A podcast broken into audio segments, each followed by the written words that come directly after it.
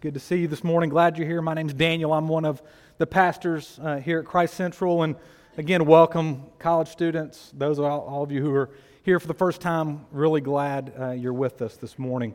Um, this is our first fall together as a church, uh, which is exciting. And uh, as I reflect back over the last seven months of, or eight months of this church plan, I'm thankful for what God is doing in us and what God is doing through us. And excited about uh, this kind of academic year starting together. I just turned 36 a few weeks ago, and uh, I know I look like I'm still in college, but uh, I turned 36 a few weeks ago, and I was asked if I had a great birthday memory uh, that I could recall, recall when growing up. And uh, thought about it for a little bit, and I said, you know, I always loved having an August birthday because that meant every summer, every August, I could have a swimming pool birthday party. I love swimming pool birthday parties. And there's so many fun pool games that you can play, right? Uh, one thing that I would love to do uh, is get a plastic ball and, uh, and try to submerge it under the water. And I either try to stand on it or sit on it and kind of ride it.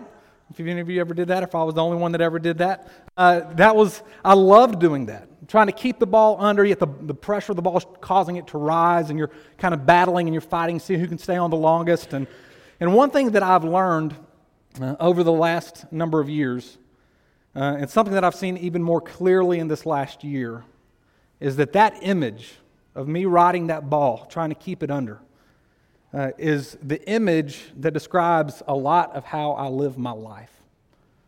Uh, I've learned uh, since I was a child how to live my life trying to suppress and to keep under the surface of my life my feelings.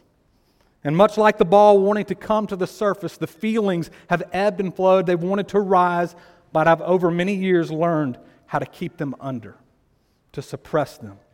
And what it's allowed me to do, it's allowed me to control, to control my life, to control others, to manage others, even at times manipulate others. I've used spirituality, I've used a relationship with Jesus to suppress and to keep under the surface of my life how I'm feeling. I've used a God of my own imagination to keep my feelings under, a God that would allow me to stay self protected, to be in control, and to manage what everybody thinks about me. I believe all of us have learned our whole lives how to survive this world, right? We've all learned how to survive this world.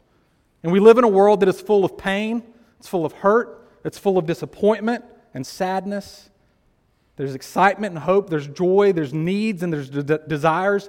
And the way we have survived is that we've learned how to keep that ball under, right? We've learned how to keep those feelings under to control, to protect, to manage, to manipulate.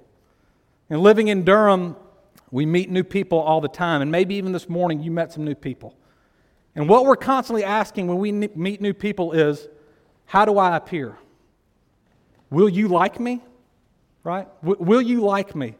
College students, you are asking that question like crazy right now. You are immersed in a sea of people that you do not know. How will I appear? Will people like me?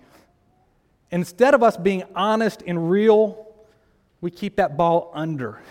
And we try to control and manage our lives through our intellect, through how we appear, through power, through our money, all kind of ways we learn to control and survive this world.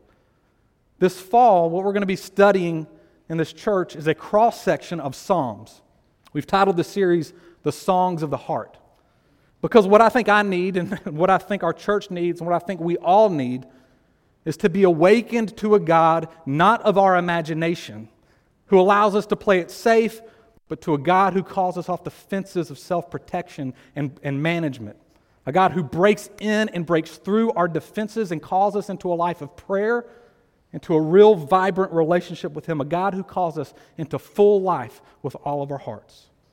The Psalms, if you've ever read them or if you've ever studied them, are a huge gift to the church.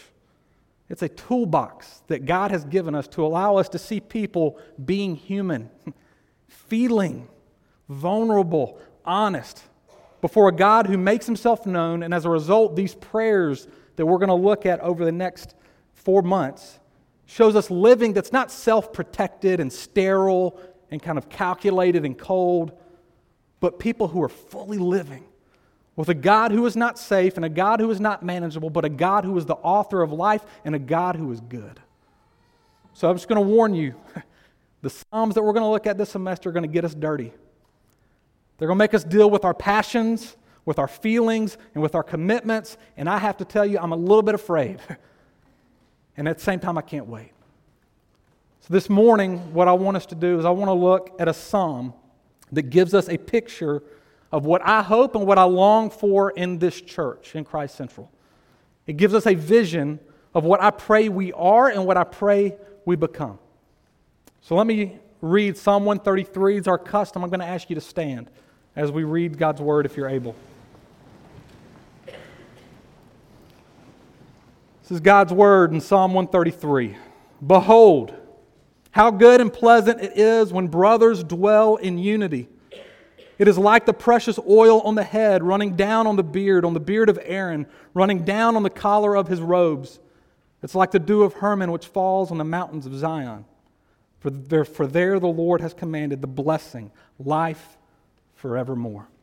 Isaiah 40 tells us the grass withers and the flowers fade, but God's word endures forever. Let me pray. God, I ask that you would bless your word.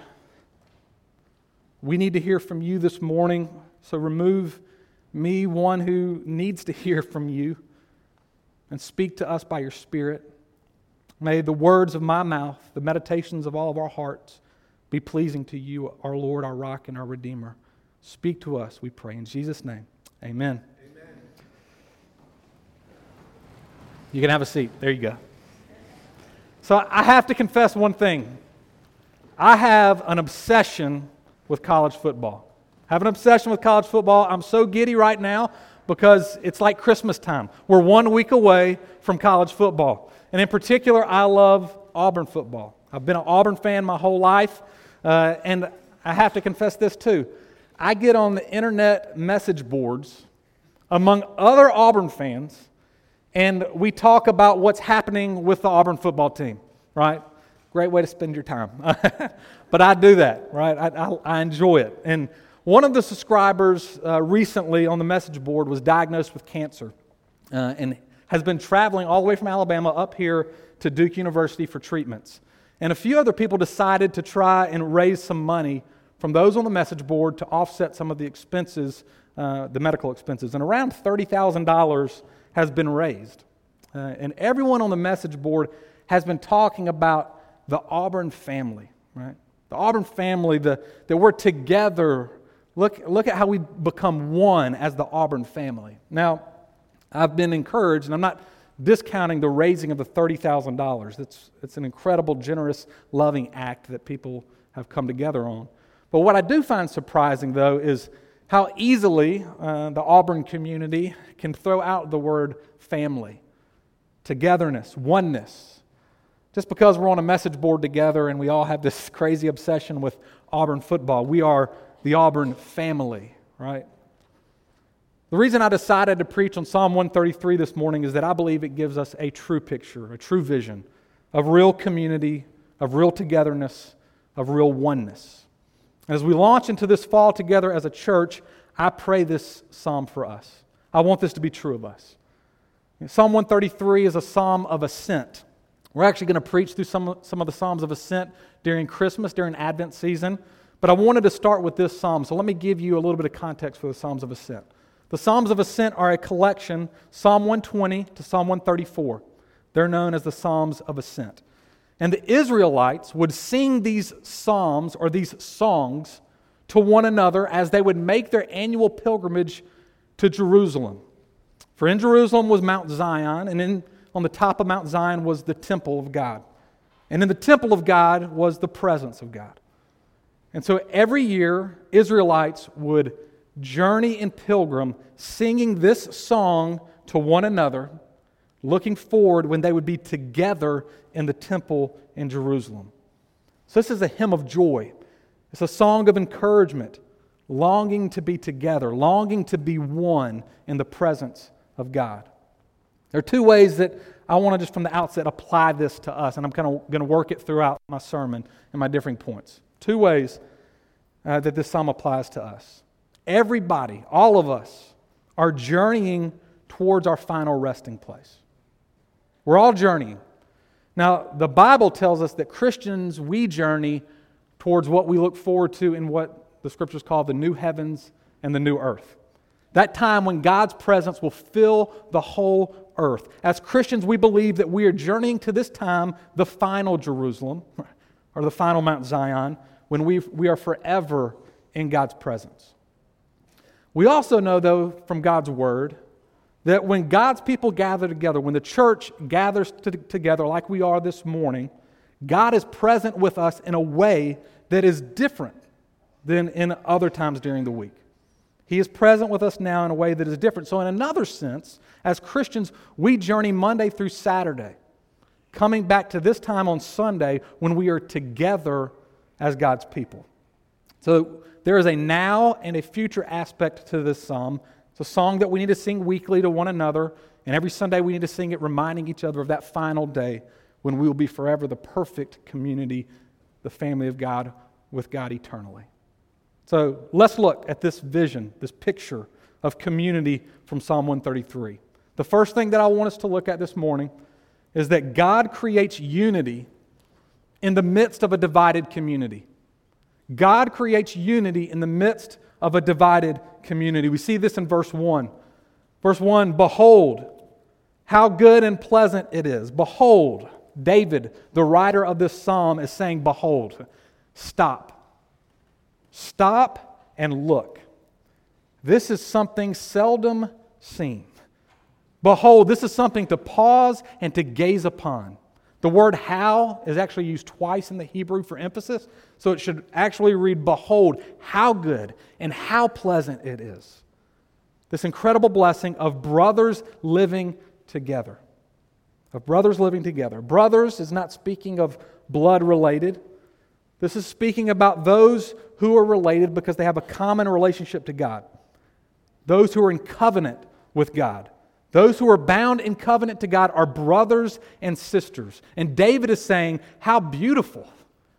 Gaze, pause, look at all of these Israelites who are coming from all walks of life, from differing parts of the world, with differing personalities, and they are gathering together.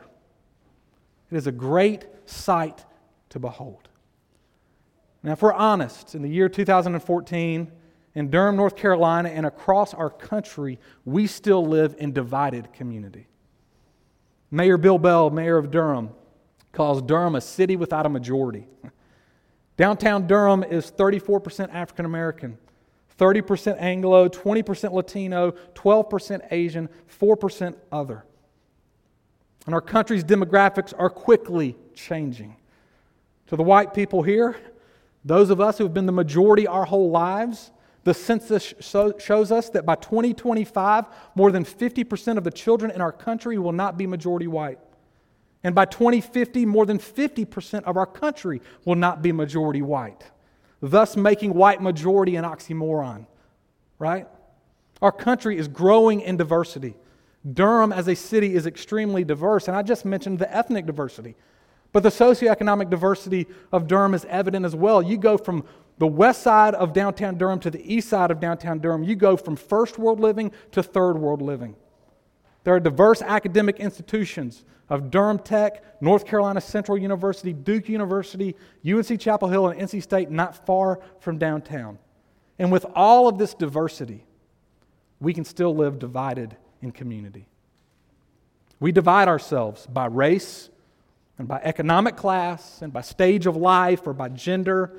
And we can live with people that look like us and they think like us. And yes, even the church can and does live divided. One of my favorite movies, it's too old now, but is Remember the Titans. Remember the Titans, love it.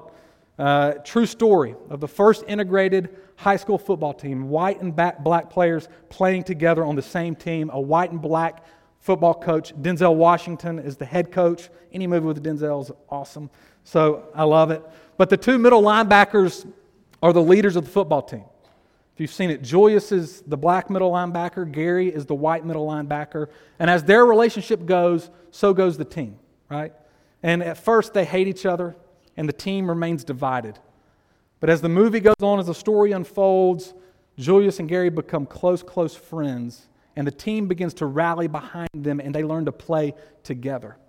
And they win the state semifinal uh, game, getting ready to go to the championship game. And as Gary is pulling out of the parking lot, he pulls out and he gets T boned by a truck. And the next scene in the movie is Julius entering in to the lobby of the hospital. He goes straight up to Coach, to Denzel, and he says, Coach, tell me he's okay. Tell me he's okay, Coach. And Coach says, It, it doesn't look good, Julius. And Julius goes over to Gary's mom, who Gary's mom has hated Julius the whole time. And Gary's mom looks at Julius and says, Julius, be strong for my boy. He only wants to see you. And then he goes into the hospital room, and the nurse looks up and sees Julius coming in and says, uh, Excuse me, sir, only kin are allowed in here. And Gary, paralyzed, opens his eyes and looks over, sees Julius, and says, Anne, talking to the nurse, Anne, are you blind? Can't you see? That's my brother. It's my brother. And Julius comes over to the bedside of Gary's, uh, where, where Gary's lying, and he says, Man, you can't be hurt.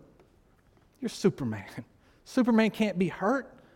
And they start chanting what they've chanted on the football field strong side, left side, strong side, left side. And Gary begins to tear, tear up and he says, Man, when all this is said and done, when we're old, we're going to move out to the country. We're going to live together. We're going to sit on our rocking chairs. We're going to barbecue and we're going to live together. All who are in Christ Jesus are brothers and sisters. And this psalm tells us beautiful unity is when we learn to live together. And so we should sing this song to one another Monday through Saturday, looking forward to this day when we gather together for worship. So, how can you sing this song of encouragement to one another? To encourage one another, to pursue people that may not look like you or think like you, to learn to love people that are different than you. How can you pursue people that aren't like you outwardly? And we sing this song every Sunday as we journey to that final day that Revelation 7 9 gives us a picture of when every tongue, tribe, and nation will be together around the throne of Christ. When we will be brother and sister, one in Christ, no longer ID'd by race or age or economic class, but we will be one family together for eternity. Behold that day. What a day that will be. How good and pleasant that will be. And as long as we live divided, we have a small taste of what that day will be like, a small taste of what heaven will be like. Jesus, our God, can and will create unity among a divided community. Secondly, let's look at verse 2 that God transforms a sinful community into a holy community. God transforms a sinful community into a holy community. Verse 2, David gives one of the, the first of two metaphors to describe this community. He says it's like the precious oil poured on the head, running down on the beard, on the beard of Aaron. How about try, try that next time somebody asks you to describe Christ Central Church, right? Uh, to, what's the community like at Christ Central Church? It's like when the oil runs down a man with a beard, right? It's like when the oil runs down a bearded man. That's what our community is like. Well, I mean, what the heck does that even mean? Right? What does that mean? Hundreds of years before this psalm was written, God called a man named Aaron to be a high priest, the high priest, to be the mediator between God and his people. And to set Aaron apart for this service, Moses took oil, poured it on Aaron's head, anointing him as the high priest, which we see in Exodus 30. And it was a, a glorious day when a, the priesthood for Israel was established. Because from that moment on, the people of God had one who would give them access into the very presence of God, would mediate, intercede on their behalf into the presence of a holy God. What if David, the author of this psalm, would have been given insight or a glimpse into what Paul wrote in 1 Corinthians chapter 3, which Paul writes through the lens of what Christ has already done? You, the community of God, are God's temple and his spirit dwells in you. Let me, let me read that again. You, the community of God, are God's temple, and His Spirit dwells in you. No other community, past, present, or future, can claim that. And the reason that we can claim that is because our high priest Jesus gives us access into the presence of a holy God. Therefore, God is here. He's here right now. You, we are part of something really big right now because God is with us. A little boy brought his dad with him to his third grade class. It was a bring your father to school day. And uh, that morning, the little uh, boy's father was observing his son and a small group of students as they were talking about their dads. And one little boy said, hey, My dad's a doctor. And because my dad's a doctor, uh, we have our own pool and our own dirt bike. And another little boy said, well, well, my dad owns his own company, and because my dad owns his own company, we, we get to go to Hawaii every summer. Another little boy said, Well, my dad's a firefighter. He fights fire. And the little boy who was listening began to feel very insecure as his dad watched him interact. And then his dad overheard the little boy respond, Yeah, well, my dad's here. And he's, he's right over there. And all of these boys whose dads were doing all these things were not there. And they looked and saw his dad and they were like, What? Your dad is here. See, their dads could have been kings, but this little boy's dad was in the room. And because of Jesus, our high priest, our heavenly father is in this room. And through Christ, our sin is taken away, forgiven, and we're given access into the presence of a holy God, and we're made holy because of Christ. But there's another aspect of this verse that I want to highlight. 1 Peter 2 5 and 9 tells us that we are now a royal priesthood, that Christians are priests, that all who have faith in Christ are now called to be a priest. What does that, what does that mean? A priest knows the depth of another person, right? A priest knows the depths of his people. A priest hears confession of sin. A priest knows the dark places and the secrets of people's hearts and then brings them to Jesus who can heal and can forgive. So we're to be priests to one another. And here's the truth all of us want to be known. That's how we're created. We want to be known. We want to be known in our secrets and in our thoughts and in our feelings and our doubts. And in being known, we want to be accepted and understood. But being known is terrifying because what if we're not understood? What if we're not accepted? And we do want to know others, but sometimes we don't really want to know others because that would mean we'd have to stop talking, right? We'd have to really listen to other people. And we'd have to enter into somebody else's life and that can be exhausting. But true community and true life is when we act as a priest to one another. It's when we enter into one another's lives and we hear each other's secrets and dark places and doubts and fears, and then we remind one another about Jesus, the great high priest who forgives and heals and cleanses. And when we can be known by one another and we remind each other of Christ, the gospel takes root in our hearts and what, what happens is we become holy. We become more like Jesus. So, Monday through Saturday, we should be priests to one another. Church isn't just what happens on Sunday morning. Church is the body of Christ, the family of God, being in one another's lives Monday through Saturday and gathering on Sunday. It means we have to risk with one another, we have to trust one another, and then we preach the gospel of grace to one another.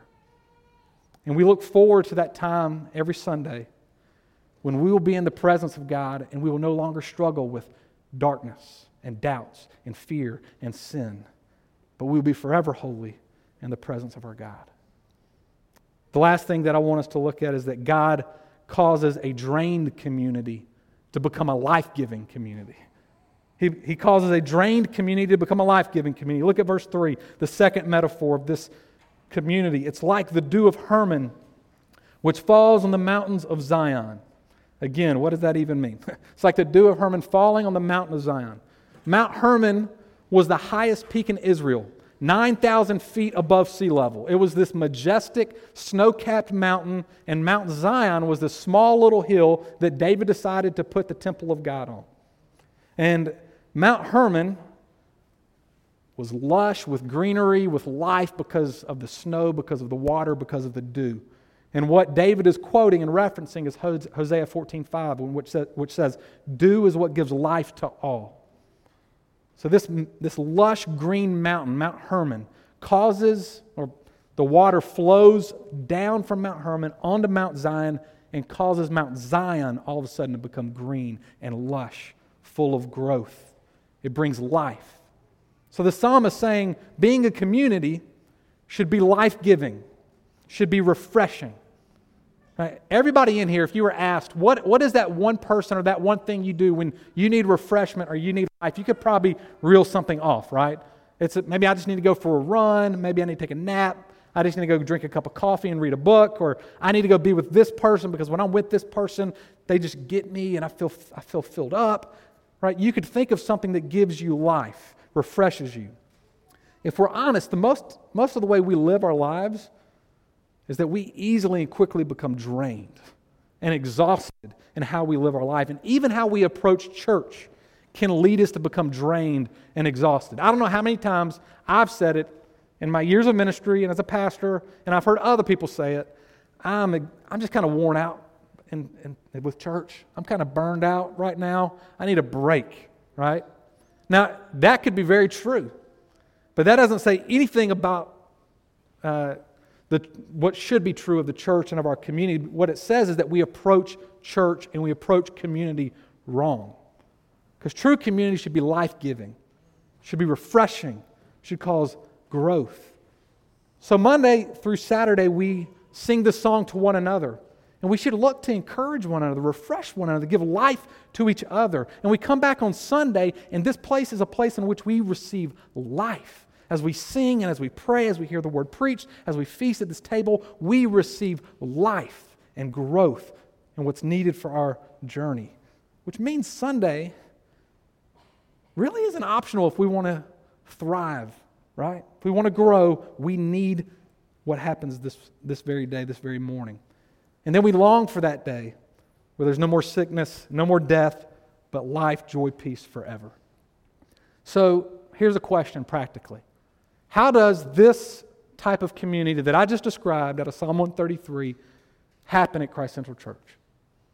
How can we become unified instead of divided? How can we become holy instead of sinful? And how can we become life giving instead of life draining? There's something in the original language of this psalm that we miss in the English. So I'm going to read it for you one more time and see if you hear it. Psalm 133 Behold, how good and pleasant it is when brothers dwell in unity.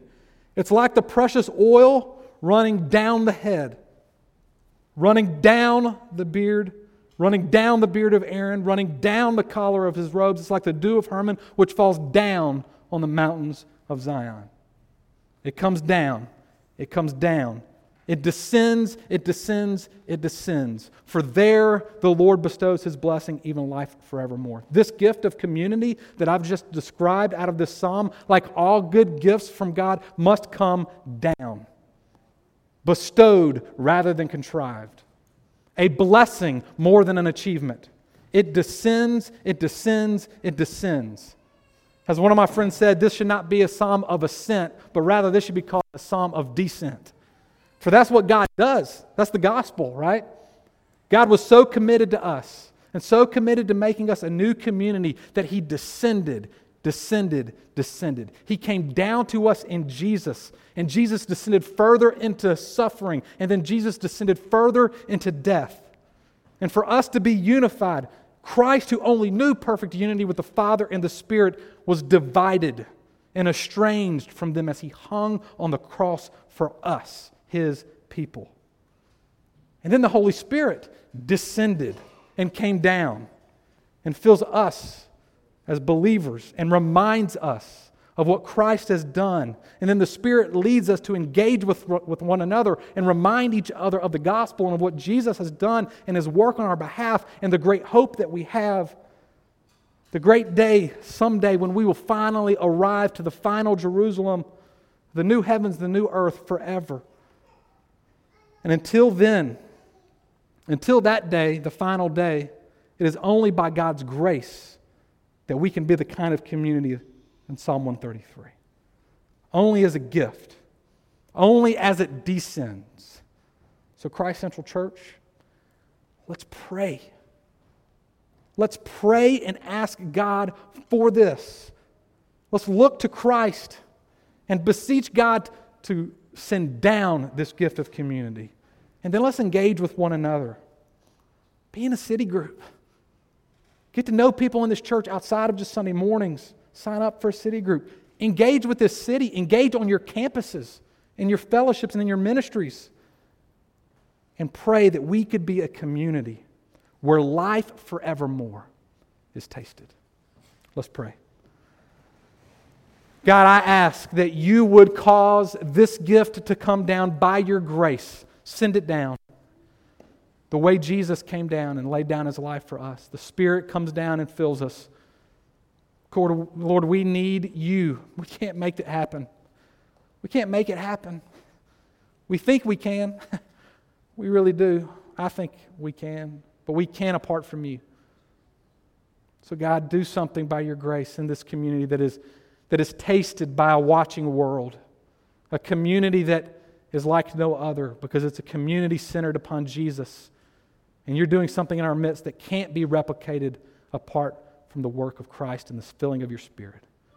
Lord, we thank you for this time. In Jesus' name we pray. Amen.